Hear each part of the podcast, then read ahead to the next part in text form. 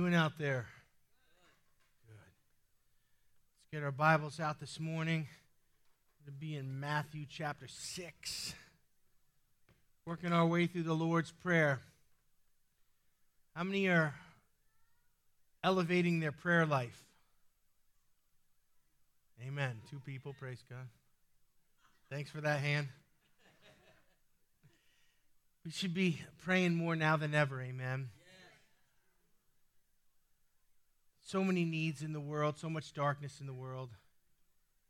We just need God's kingdom to come and His will to be done. Amen. As we're looking at the Lord's Prayer today, we've identified that Jesus' disciples had the courage to ask Him to teach us to pray. And Jesus answered their request by giving them exactly what they asked for. He didn't teach them a prayer, He taught them a template of prayer, teaching them how to pray. We're learning that the Lord's Prayer is not just a prayer to be prayed, but it's a template of prayer that shows us how we should approach God, how we should bring our needs before Him, how we should address the issue of our own sin, how we should extend forgiveness to others. And we're going to continue in the template this morning. I'm going to read you Matthew 6, chapter, uh, verses 9 through 13. 13 is our target verse this morning. We're going to spend a little time unpacking that. So let's just thank God for the word. Father, we thank you for the word. We thank you for this study. Thank you that the disciples were brave enough to ask you to teach them. Father, we, we want to be teachable, so teach us today, Holy Spirit. And we humble ourselves, Lord, and we ask that you would open up our minds and our hearts. And Father, any misconceptions or wrong thoughts or bad theology that we've held on to, Lord God, Father, we're asking the Holy Spirit to just wipe it away today and give us truth. Father, we ask all this in Jesus' name, and the church said, Amen. Matthew 6, starting in verse 9. Jesus answering their question, Lord, teach us to pray. Pray then in this way Our Father who is in heaven, hallowed be your name, your kingdom come, your will be done. On earth as it is in heaven, give us this day our daily bread, and forgive us our debts or our trespasses or our sins, as we forgive those who sin against us. Verse 13, and lead us not into temptation but deliver us from evil. So we worked our way through the template here, getting to the end. We noticed in verse 11 a shift took place because in the first part of the Lord's Prayer, we're taught to come to God, acknowledging that He's our Father. Then we're taught to, you know, honor the fact that He sits on heaven's throne. See, the implication that God sits on heaven's throne means that He has all power and authority. You don't bring something to the Lord and He says, Oh, this is above my pay grade. I'll have to check. No, there's nothing that you can bring to a God who sits on heaven's throne that's above His pay grade. Amen. So our Father has all power and all authority. We come into His presence, reverencing Him. Hallowed be thy name. Amen. In a sense of awe. We worship our way into the presence of the Lord. Now, I know sometimes when it's an emergency, you know, we skip the formalities and we jump right in and we say, Jesus, help! Been in any of those situations maybe this week? you know, God is gracious like that, but He's showing us how to get into the presence of God. The shift takes place in verse 11 where we stop focusing on who He is and where He is and how awesome His name is and worshiping Him to bringing our needs before Him. We learn that our needs before the Lord are, are presented in a way that we see God as our bread. Give us our daily bread. Amen. Bread symbolizes sustenance and provision in Scripture. And if you've ever had a piece of fresh bread that's hot out of the oven, come on, Pastor Mike's getting the Holy Ghost on the front row right now. I, I, heard it. I heard it starting to happen here. That bread, you cut it and the steam comes out, and then you put like more butter on it than you than you probably should, but it's all right and it just melts. Man, that's, that's how God's provision is to us. God doesn't have a supply chain issue. God doesn't have any shortages in heaven. There's no bare shelves in heaven. Father, I need this. Sorry, we're all out. It's on back order. Not in heaven.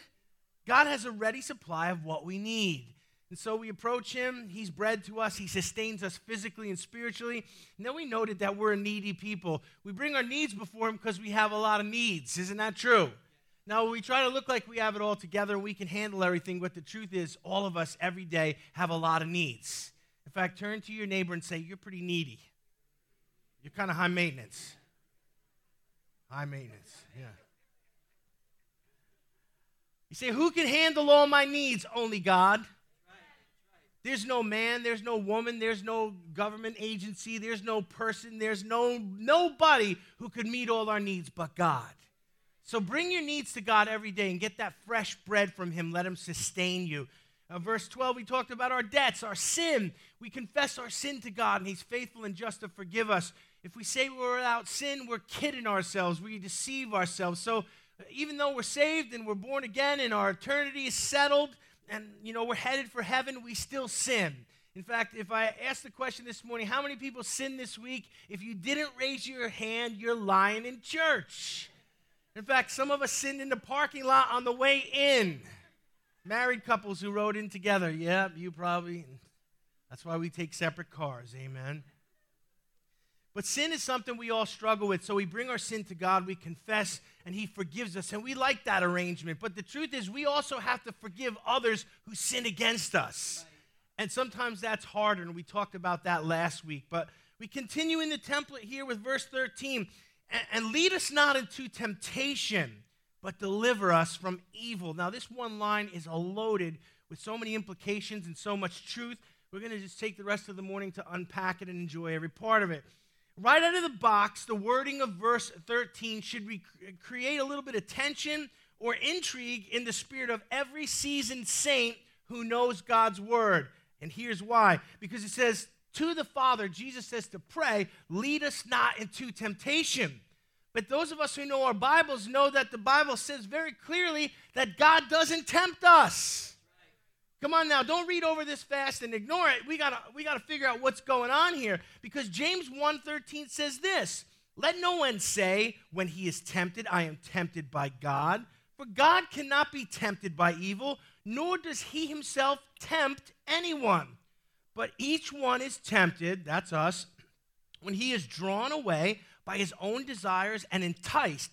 Then, when desire has conceived, it gives birth to sin, and sin, when it is full grown, brings forth death. There's a, a, a really great theological progression of sin. It starts sort of uh, as temptation, a thought. We put it into practice, we do it, then it becomes a sin. It leads to something habitual, and eventually, if unchecked, leads to death. Now, the, the scripture is saying very clearly that God does not tempt people.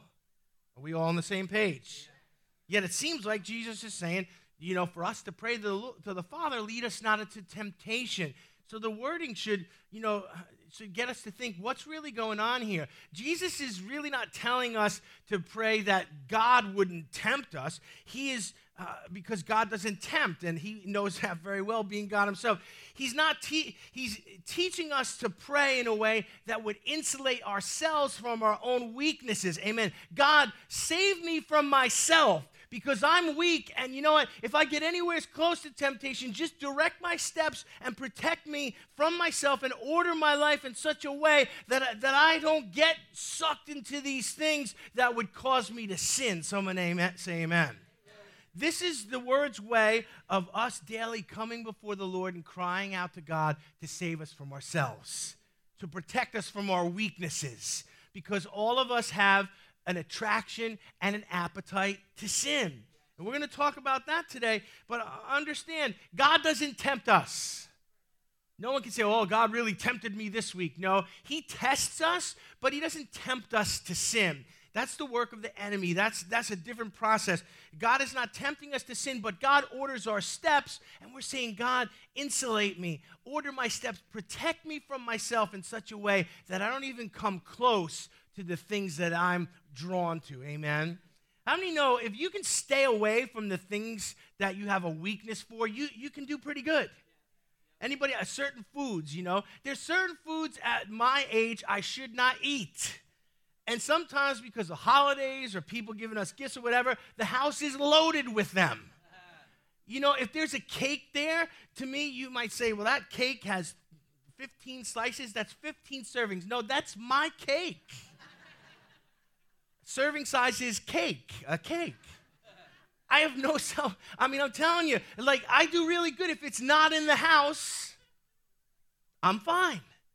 And so this is our way of saying, God, don't, don't, you know, direct my steps, protect me from myself, insulate me from my weaknesses. Why? Because we're talking about temptation here. Temptation is the mechanism that causes us to sin. Temptation puts it, the thought out there, puts the opportunity out there, puts the person in front of us, uh, drops the idea into our heads. Come on, anybody ever been there?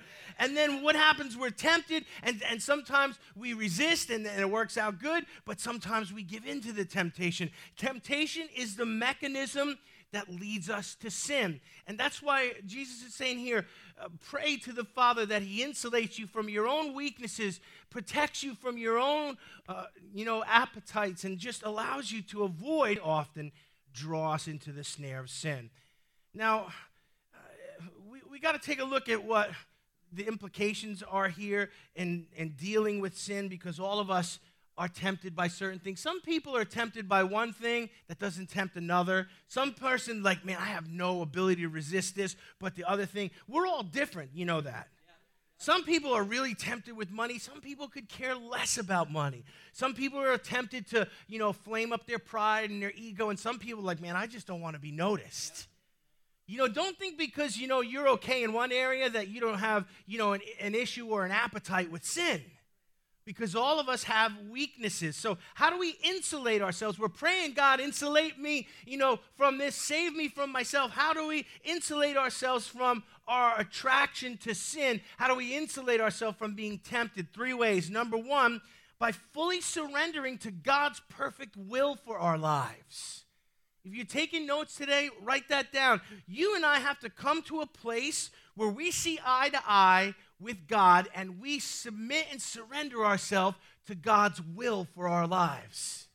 God has a will for your life this morning, amen. The Bible reveals his general will, the Holy Spirit reveals his specific will. God's general will for us is one thing, but he also has unique callings and giftings for all of us.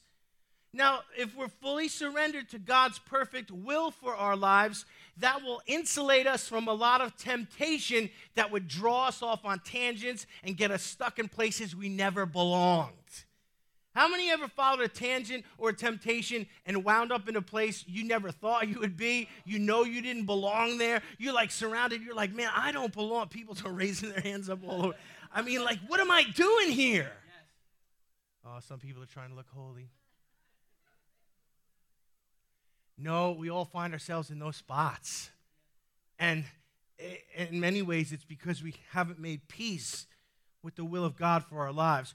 I've had to ask myself on many occasions questions like this Am I at peace with God's will for my life, or am I at war with it? You might think, man, you're called to be a pastor. You got it easy. You just pray all day and read the Bible and look at the birds and you only work one day a week. there are more pastors who are at war with their calling right now than almost anything else I know. You're seeing pastors dropping from pulpits like flies. You're seeing them fall to immorality. You're seeing them to fall to exhaustion. You're seeing them just sick and tired of dealing with church stuff and church people. Good morning. Welcome to Full Gospel Center today. Just telling you the truth, amen. If you think it's a picnic, come hang with me for a week. After we resuscitate you after the first 15 hours, we can drag you the rest of the week. You don't believe me.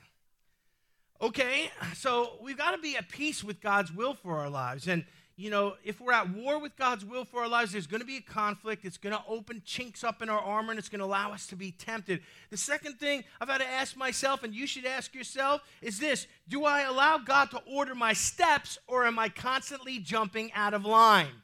You see, if you're not at peace with who God called you to be, if you're not at peace with, you know, the people you should surround yourself with, the things you should busy yourself doing, then you're not going to stay in line with the steps that God's ordered for you. You're going to jump out of line. You know, how many times have, you know, maybe growing up, or maybe you've said it to your own kids, you're out of line, or you've looked at someone and you thought, man, they're just completely out of line and they shouldn't even be there or doing this or saying that or, or you know for a christian that, that behavior's out of line yeah. come on now second service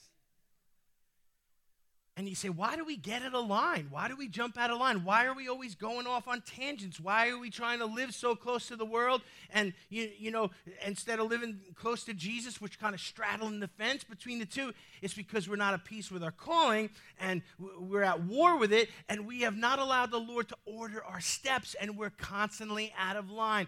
Tangents will put you in places you never should have been, where there's no grace for you there, and temptation will be right in front of you. God, help us to be at peace with the call that you put on each of our lives, to allow you to order our steps so we don't wind up in places where there's no grace for us. The third question I've had to ask myself, and, I, and you need to ask yourself as well Am I busy with or bored with the things of the kingdom?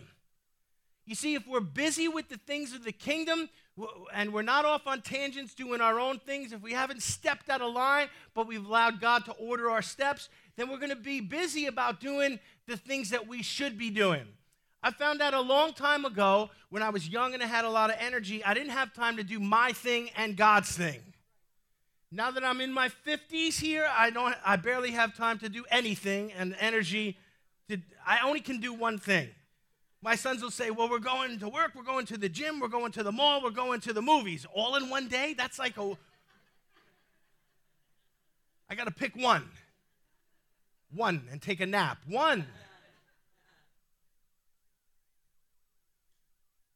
But when I'm busy doing the right things and I'm excited about doing the right things, I don't have the energy to do the wrong things. So am I busy with or bored with the things of the kingdom? You see, some people are bored of church. They're bored of sitting under the word. They're bored of being in ministry. They're bored about thinking about souls. They're bored. They want to have fun. They want to busy themselves with the pleasures of this world. And there's time for that, but it has to be secondary to the call of God on our lives. If we're not comfortable doing God's thing, we're going to do other things that don't fulfill us. Listen to me, young people. You can chase the wind out there. You can chase money and pleasure and treasure and all the things that the world tries to make seem that it's so cool. And in the end, you'll be tired, exhausted, and still empty. I guarantee it. Because only Jesus will fill your heart. Only the call of God will give you purpose and pleasure and excitement. Amen. You say, I've heard people, it's boring serving God. You're not doing it right. You're not doing it right. Serving God is exciting. The things of the kingdom are exciting. Watching people's lives change are exciting. Speaking truth into darkness, it's exciting. Amen. Well, don't cheer me on or anything, I might get more frisky. Be fully surrendered to God's perfect will for your life. Don't be at war with it. Don't busy yourself doing other things and going off on tangents, but busy yourself with the things of God and get excited about kingdom things. Amen. Father, I pray you pour excitement out on your people, that your presence would so excite us, and that your mission for each of our lives would so excite us that we would pursue it with joy and that it would be a blessing to us each day. I pray that in Jesus' name. Amen. so, number two, let's look at the second thing that insulates us. We're talking about temptation here. We've acknowledged the fact that all of us have weaknesses towards it and, and we, the one thing that we have to start is doing to surrender to God's perfect will for our lives. That'll insulate us. Number two, the second thing that'll insulate us from being tempted is by putting on the full armor of God. Now, if you're a new Christian, you might not uh, understand this or hear about it. I'm going to explain it very quickly this morning. But in Ephesians 6, it talks about putting on the armor of God. And it's a, it's a, it's a, a picture that we can get in our mind's eye of putting on certain ar- armaments that a soldier would wear that would protect us in the spiritual battle that we're in. Realize this morning, we, we are in a spiritual battle every day. Some of you feel it, some of you might not. Some of you are in the thick of it, some of you are just getting a taste, but it is a battle out there for you to serve the Lord, hold on to your values, maintain your morality, can maintain your witness is a fight every day and it's getting harder and it's getting darker, and the other team is getting more aggressive and more vitriolic. Oh, I wish there were some Christians here this morning. Say, well, nobody's bothering me. You better get saved at the end of the service. You, the devil's not bothering you. You better, you, you better accept Jesus. Because if he's not bothering you, that means you're no threat to his kingdom. But every single one of you that love Jesus and want to serve the purpose of God for your life, that carry the gospel, that preach the truth, that share love with your friends, every single one of you that cares for souls, that has a heart for ministry. I might just be talking to two people, I don't know. But every single one of you that has that, you're a threat to the kingdom of darkness. God didn't send us here so we could just camp out and huddle and hang on to each other and go, oh, Jesus, come back and save me. He sent us here to occupy, to conquer, to be more than conquerors, to preach the truth and love, to, to draw people in who are broken and hurting. Look, there's a world out there that's confused. They're hurting. They're being told lies and they're saying, well, that must be the truth. I'll do that. And then they're winding up more empty than they started out with. Don't be afraid of the dark. Don't be afraid of the lies. Listen, lies don't work. You, you can try them, you can believe them, but in the end, you're going to be more empty than when you started. Let's start sharing the truth in love with broken people and seeing what Jesus will do. Amen. We got to get hungry, we got to get excited. Nobody wants to come to a dead church. Let me join the dead people. No, the church of Jesus Christ is supposed to be alive and exciting. So put on the full armor of God. Listen to Ephesians 6. Excuse me. It says, For our struggle is not against flesh and blood, but against rulers and against powers and against the world forces of this darkness, against spiritual forces of wickedness in heavenly places. Therefore, take up the full armor of God so that you may be able to resist uh, on the day of evil. And having done everything to stand firm, stand firm, therefore. Listen, hear the, hear the, here are the parts that we're supposed to put on the belt of, of truth on your waist, having the breastplate of righteousness, having strapped on your feet the perspiration of the God, not the perspiration, the preparation of the gospel of peace taking up the shield of faith and the sword of the Spirit, where we can extinguish all the arrows of the evil one, the helmet of salvation, and the sword of the Spirit. So there are all of the parts there. If you want to study that, get in Ephesians 6, start in verse 12, listen online to the message. I preached about this. But every part of that armor is a picture of something spiritual we're supposed to carry every day to protect and defend our faith. Amen. We need that stuff on. We need the helmet of salvation. Why? There's so much deception out there that if we don't have the Lord protecting our mind, we might believe some of it. We need the sword of the Spirit, which is the Word of God. Why? Because only the Word of God pushes back the lies of the enemy. We need that breastplate of righteousness. We need the shield of faith to quench those fiery darts. Amen. Anybody out there getting shot at all day long, you know, because of your Christian witness? It's amazing what they call us, it's amazing what they think of us. You say, Does it bother you? Not at all. I would rather be a fool in the eyes of man than a fool in the eyes of God. So put on that armor. You know, just a few months ago in Ukraine, you could walk down the street and look like a normal civilian. You could wear Western clothes, and they were, and they were just living life, going to coffee houses and eating at meals out and just going to work, being normal and ordinary. But now, people walking down the streets of Ukraine, they are wearing body armor, Kevlar helmets, combat boots, and they're carrying weapons. Why? Because now they're a nation at war. And they dress accordingly, amen? You don't see people walking through the streets now wearing flip flops and shorts and woo. Because they know they're at war. And if you walk down the street like that, you're not going to be protected and you might not make it where you're going and you might not make it home when you're done. We're at war as well, and we need to dress accordingly. We need to wear our spiritual armor every day. Amen. We shouldn't be going out of the house not spending time with Jesus, not spending time in prayer. We need to be prayed up and filled up and, and armed up, amen, to have the word of truth tucked in our heart to share with people that shield, that helmet, all of those things. Study Ephesians 6. Begin to understand your, spiritual protection. Please don't dress up like this and go out in public. I've seen sermons where they get people up here and they put each thing on, and I get that we're visual, but it, it's not literal.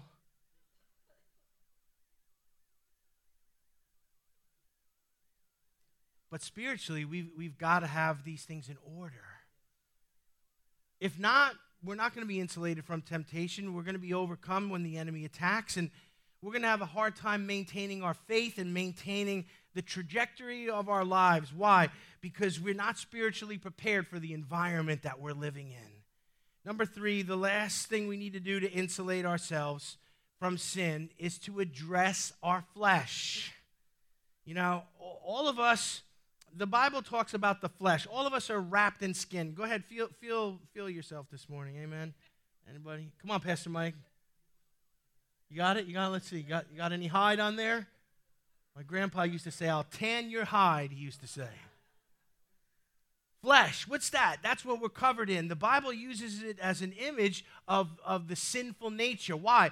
Because when Adam and Eve sinned, sin got into the human race and we inherited sin in our spiritual DNA to the point where we don't have to be taught how to sin, we're just good at it. Anybody good at sin? Amen. A few brave people. Amen. Good. Got a black belt in it. Good at it. Been practicing for years. The thing is, we have to address the nature of our flesh. I talked about the fact that, you know, all of us have weaknesses in certain areas. Now, there are some things in life that you ignore at your own peril. Some people's tactic, some people are not con- confrontational or they're, you know, they, they don't like to, you know, they, they, they just choose, well, if I ignore it, it's not real. No, there are certain things in life, if you ignore it, it gets worse. There's certain things you ignore at your own peril. You know, financial issues, if you ignore them, the bills are stacking up, the phone calls are coming, the collection agency has you on speed dial. And you can't just ignore that because it's going to get worse. And what about cracks in your emotional health? You know, people are stressed out and they're anxious and their, their emotional health is falling apart and they don't want to address it. How about compromises in your spiritual walk? You used to be closer with Jesus, you used to pray, you used to be involved, but you're not anymore and you're regressing. Instead of pushing forward, you're slipping back into the old patterns. How about negative patterns in your relationships? Your marriage has lost its communication, it's lost its passion. You don't connect with your family anymore. And, and, and what's the thing? Either you address it or you ignore it. But if you ignore it, you do it at your own peril. Some of us have problems in our homes with our, our, with our spouses, with our children, with our finances. Listen, this morning I want to say, wake up and stop ignoring things. They're not going to go away until we address them. Amen. Somebody's going to hear that this morning, and it's going to make a difference if you take action. Our sinful nature, expressed in the flesh that we talked about, uh, brings out the weaknesses we have towards sin, and they can't be ignored. They must be addressed. A story describing this internal battle that all of us have going on inside us is the tale of two wolves. Maybe some of you heard this before, but it bears repeating. This is the tale of two wolves. One night around the campfire, an old Cherokee chief told his grandson about a battle that goes on inside each and every one of us. He said, My son, there is a battle between two wolves going inside you, inside me, inside everyone. One wolf is evil, he's anger, jealousy, sorrow, regret, greed, arrogance, self pity, resentment, lies, false pride, and ego. The other wolf is good, He's joy, peace, love, hope, humility, kindness, empathy, generosity, truth, compassion, and faith. The fight rages on in you and in me, grandson, and everyone who lives has the two wolves at war within them. Staring into the fire for a long time, the grandson finally blurted out, Grandfather, which wolf wins? The one you feed, he says. And how true it is that we have a sin nature and we have a spiritual nature. We have a sin nature that wants to drag us into all of those things that the wicked wolf loves pride and ego and lust and uh, greed. But yet we have another uh, inside us, the Holy Spirit of God, that yearns to conform us to the image of Christ, to fill us with love and passion and truth and care. And it's the one that we feed that grows stronger. This principle is seen in fasting. When we fast, right away, when your body doesn't have food, what happens? Your flesh cries out. You know, it's like my stomach makes noises that, you know, they can pick up on sonar. Anybody? I was so hungry the other day, my stomach's, I'm like, what's that? Your flesh is crying out. You know what? The longer you don't eat when you're hungry, man, I don't know about you, I become hangry. Anybody? I start to get snippy. That's my wife. She, she gets hangry too. When we're both hungry in the car, it's dangerous. You know, it's like, find a place to eat quick. We're, but it's like your flesh cries out. Um, feed me, I'm hungry. You know, when you turn your plate over and you fast, your flesh will cry out for a time, but then it'll get to the point where it, it stops. Some of you have, I've never experienced that. I've eaten every 20 minutes my entire life. Try this at home. Turn your plate over fast, fast for a meal, fast for a day, and you'll see your flesh will cry out at first, but it'll stop, and then your spirit will become more sensitive than your flesh. The problem with us is our flesh is so well fed that our spirit is dull and tired and lethargic. And we've got to we've got to we've got to learn that internal struggle between the flesh and the spirit inside us. We've got to feed the right one. Now, I know when preachers start talking about prayer and fasting, it takes all the joy out of the service. But I'm making the point here that we've got to, we've got to recognize what we're feeding in ourselves. And there is a way to address the flesh. Uh, Romans 13 13 says this Let us walk properly as in the day, not revel, reveling and, and in drunkenness and in lewdness and in lust, not in strife and envy but put on the Lord Jesus Christ and make no provision for the flesh to fulfill its lusts. Look what Paul's saying there in the book of Romans. He's saying the way to deal with your flesh is to make no provision for it. What? Don't put it in a place where it can get fed. The way to deal with the flesh is to starve it. Remember what I said? You know, when those choices aren't around, those foods aren't around, we can do good and avoid it. We need to starve our flesh to the point where our spirit gets stronger than it.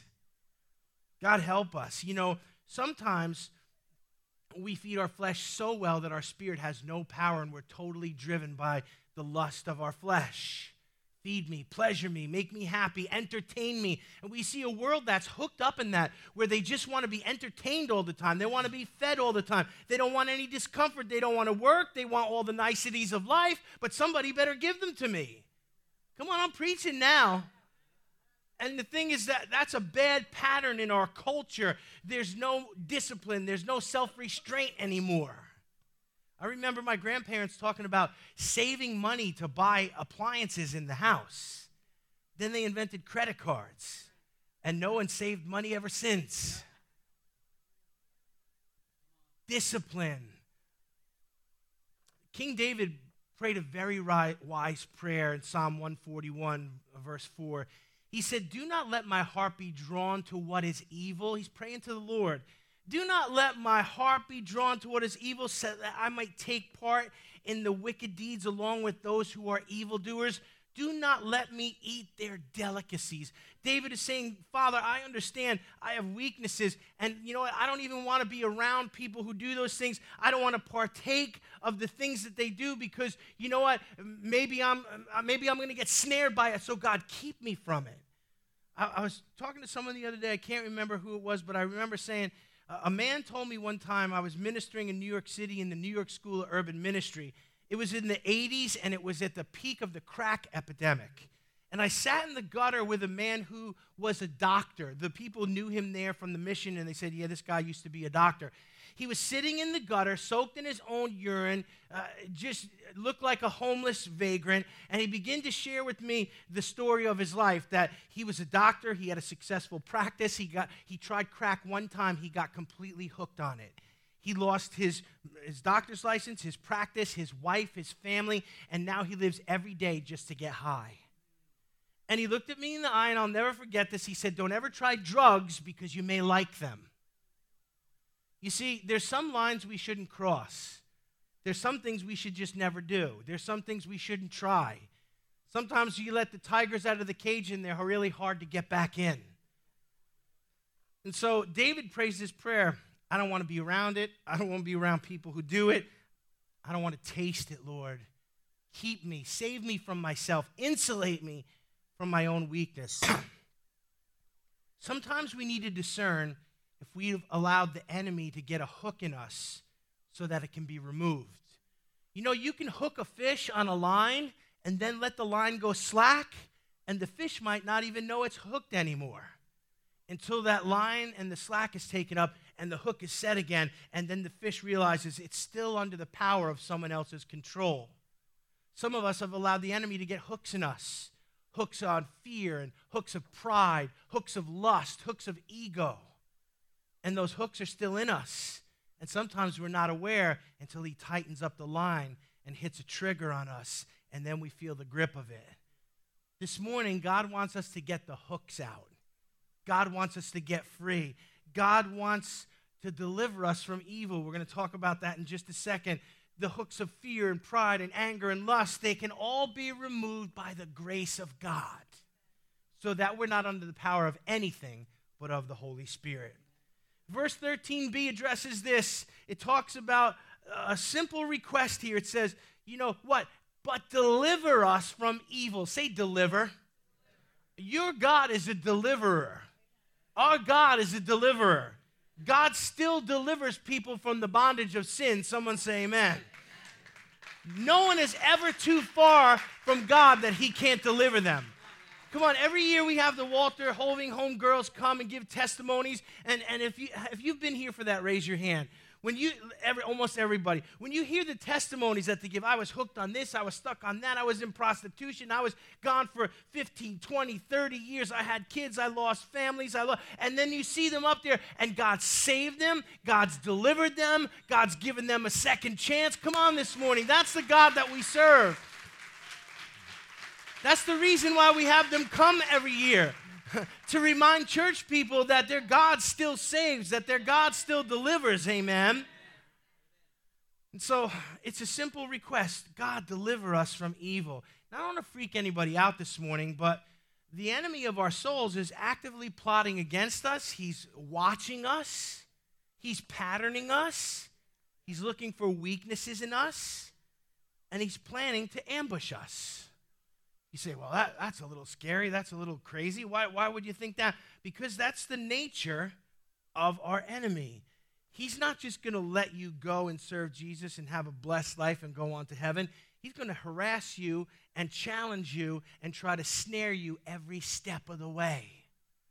And so we need deliverance in our lives. When we pray for God to deliver us from evil, it happens in three ways.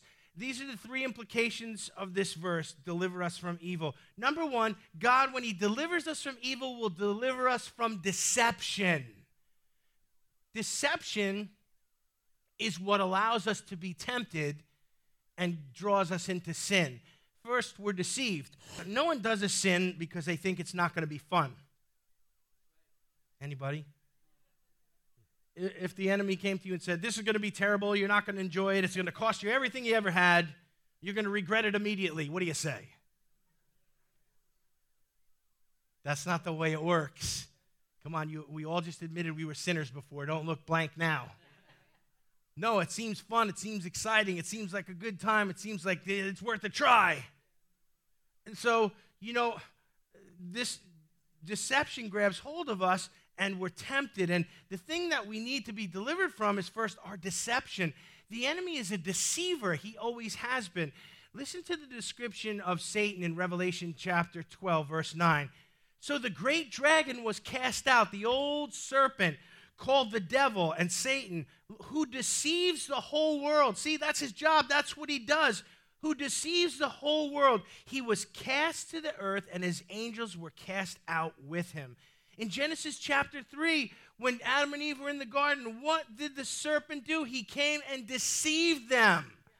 And what did he deceive them on? The word of God. God told them, Don't eat from the tree. You can eat from all the trees, but don't eat from this tree. And the serpent came and said, Did God say that? He, did he say you couldn't eat from that tree? And he said, God said, We'll die if we'll eat from that tree. And he said, You surely won't die. Do you see what he did? He brought deception and confusion about what God had said. And then he twisted God's word and he deceived Adam and Eve, and sin entered into man.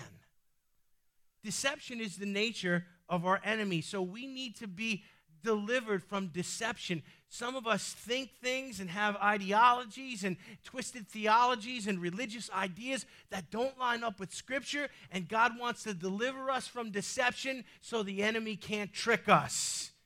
When we pray, deliver us from evil, we're saying, God, deliver me from deception. Number two, God also delivers us from falling to the snares of sin. Have you ever just been, you know, living your life and doing your thing, and all of a sudden in the middle of your day, you're tempted with something, or you you you stumble into something that is is a, is a, a temptation and a snare, and it's almost like, well, where did that come from? A person in front of you that tempts you, an old friend from the neighborhood, a, an old you know person that you were in a relationship with. Come on, is it getting real for anybody out here? Someone in the office who's, you know, maybe made sexual advances, and all of a sudden now there's this temptation. What is that? That's an ambush of the enemy. That, that's a booby trap for you spiritually. Have you seen them war movies where they're walking through the jungle and there's a little stainless steel, you know, piece of piano wire and what do they do? They trip it and what happens? All hell breaks loose. When we pray, deliver us from evil, we're praying, God, keep me from the traps and the snares of the enemy that I'm going to face today. Insulate me from it, protect me from it. And when it comes face to face with obstacles and giants, give me the faith and the tenacity to resist the devil so that he'll flee from me. Deliver us from evil. The third way that God answers this prayer is this God delivers us from deception, from the traps and the snares that the enemy puts in front of us, and he also delivers us from the things that we're already bound by. You say, Pastor, forget about traps and snares and tricks and deception. I ran right into sin, jumped in, and I've been stuck there ever since. Come on, you know, I, I'm not. You don't have to look holy this morning. Some of us, you know, oh, I stumbled into sin. Stumbled? You did a swan dive off the high diving board. Stumbled? You're like, no, what happens when we're stuck? What happens when it's got a grip on us? What happens when we're addicted? Well, that prayer, God deliver us from evil, is the exact prayer that we need to pray. There's things that already have us bound, and God is still a deliverer. Being delivered from evil means that God is able to deliver us from all the bondages that currently have a grip on our life, from those hooks that are in us that need to be removed. Listen, are you stuck in addiction today and you can't break free? Your God is a deliverer. Are you bound by habitual sin, by sexual immorality, by pornography? Your God is a deliverer. Are you stuck in bad choices, in ruts, in stubbornness and rebellion? Your God is a deliverer. Are you bound by fear, by anxiety, by mental issues? Your God is a deliverer. Are you confused? Are you stuck in doubt and unbelief? Are you playing around and dabbling in witchcraft and getting sucked into the occult? Your God is a deliverer. Our God delivers. Deliver us from evil. And that's how Jesus taught us to pray. Now, I'm going to close the message down today. Uh, and I want to give you an opportunity at the end of service or in the next days. Listen, if you're hearing what I'm saying here and you need to be delivered, I don't want you to just walk out of here and go, oh, it was a good message, but I'm going to just keep doing my thing. No, you get on the phone, you call the church, you make an appointment, you call up to altar, you pray, but allow God to deliver you. Don't stay stuck. Jesus teaches us the template here. You know, God, deliver us from evil. That is not just a, a pipe dream or a hope or some distant thing. No, it's a very real possibility to those who will come out of the dark into the light, confess sin, and ask Jesus to deliver them from evil. Amen. Let's bow our heads this morning. Father, I just thank you for this message. I thank you for this template that Jesus has taught us. Father, I pray this morning, Lord God, that you would uh, tug on each of our hearts. Father, that uh, we would understand the nature of our flesh. We would understand our affinity towards sin and our weaknesses, Lord. Uh, God, I just pray this morning that, uh, Father, you would help us to find deliverance and that we would find our delight in doing the things of God once again, that we would resist temptation, Lord. The Bible says to resist the devil and he'll flee from us. Father, teach us that we're overcomers, that we're not defeated, that we're more than conquerors. Father, deliver each of us from the things that afflict us and the things that bring us into bondage. Free your people this morning. I prayed in Jesus' name. Amen. Amen. Give him praise.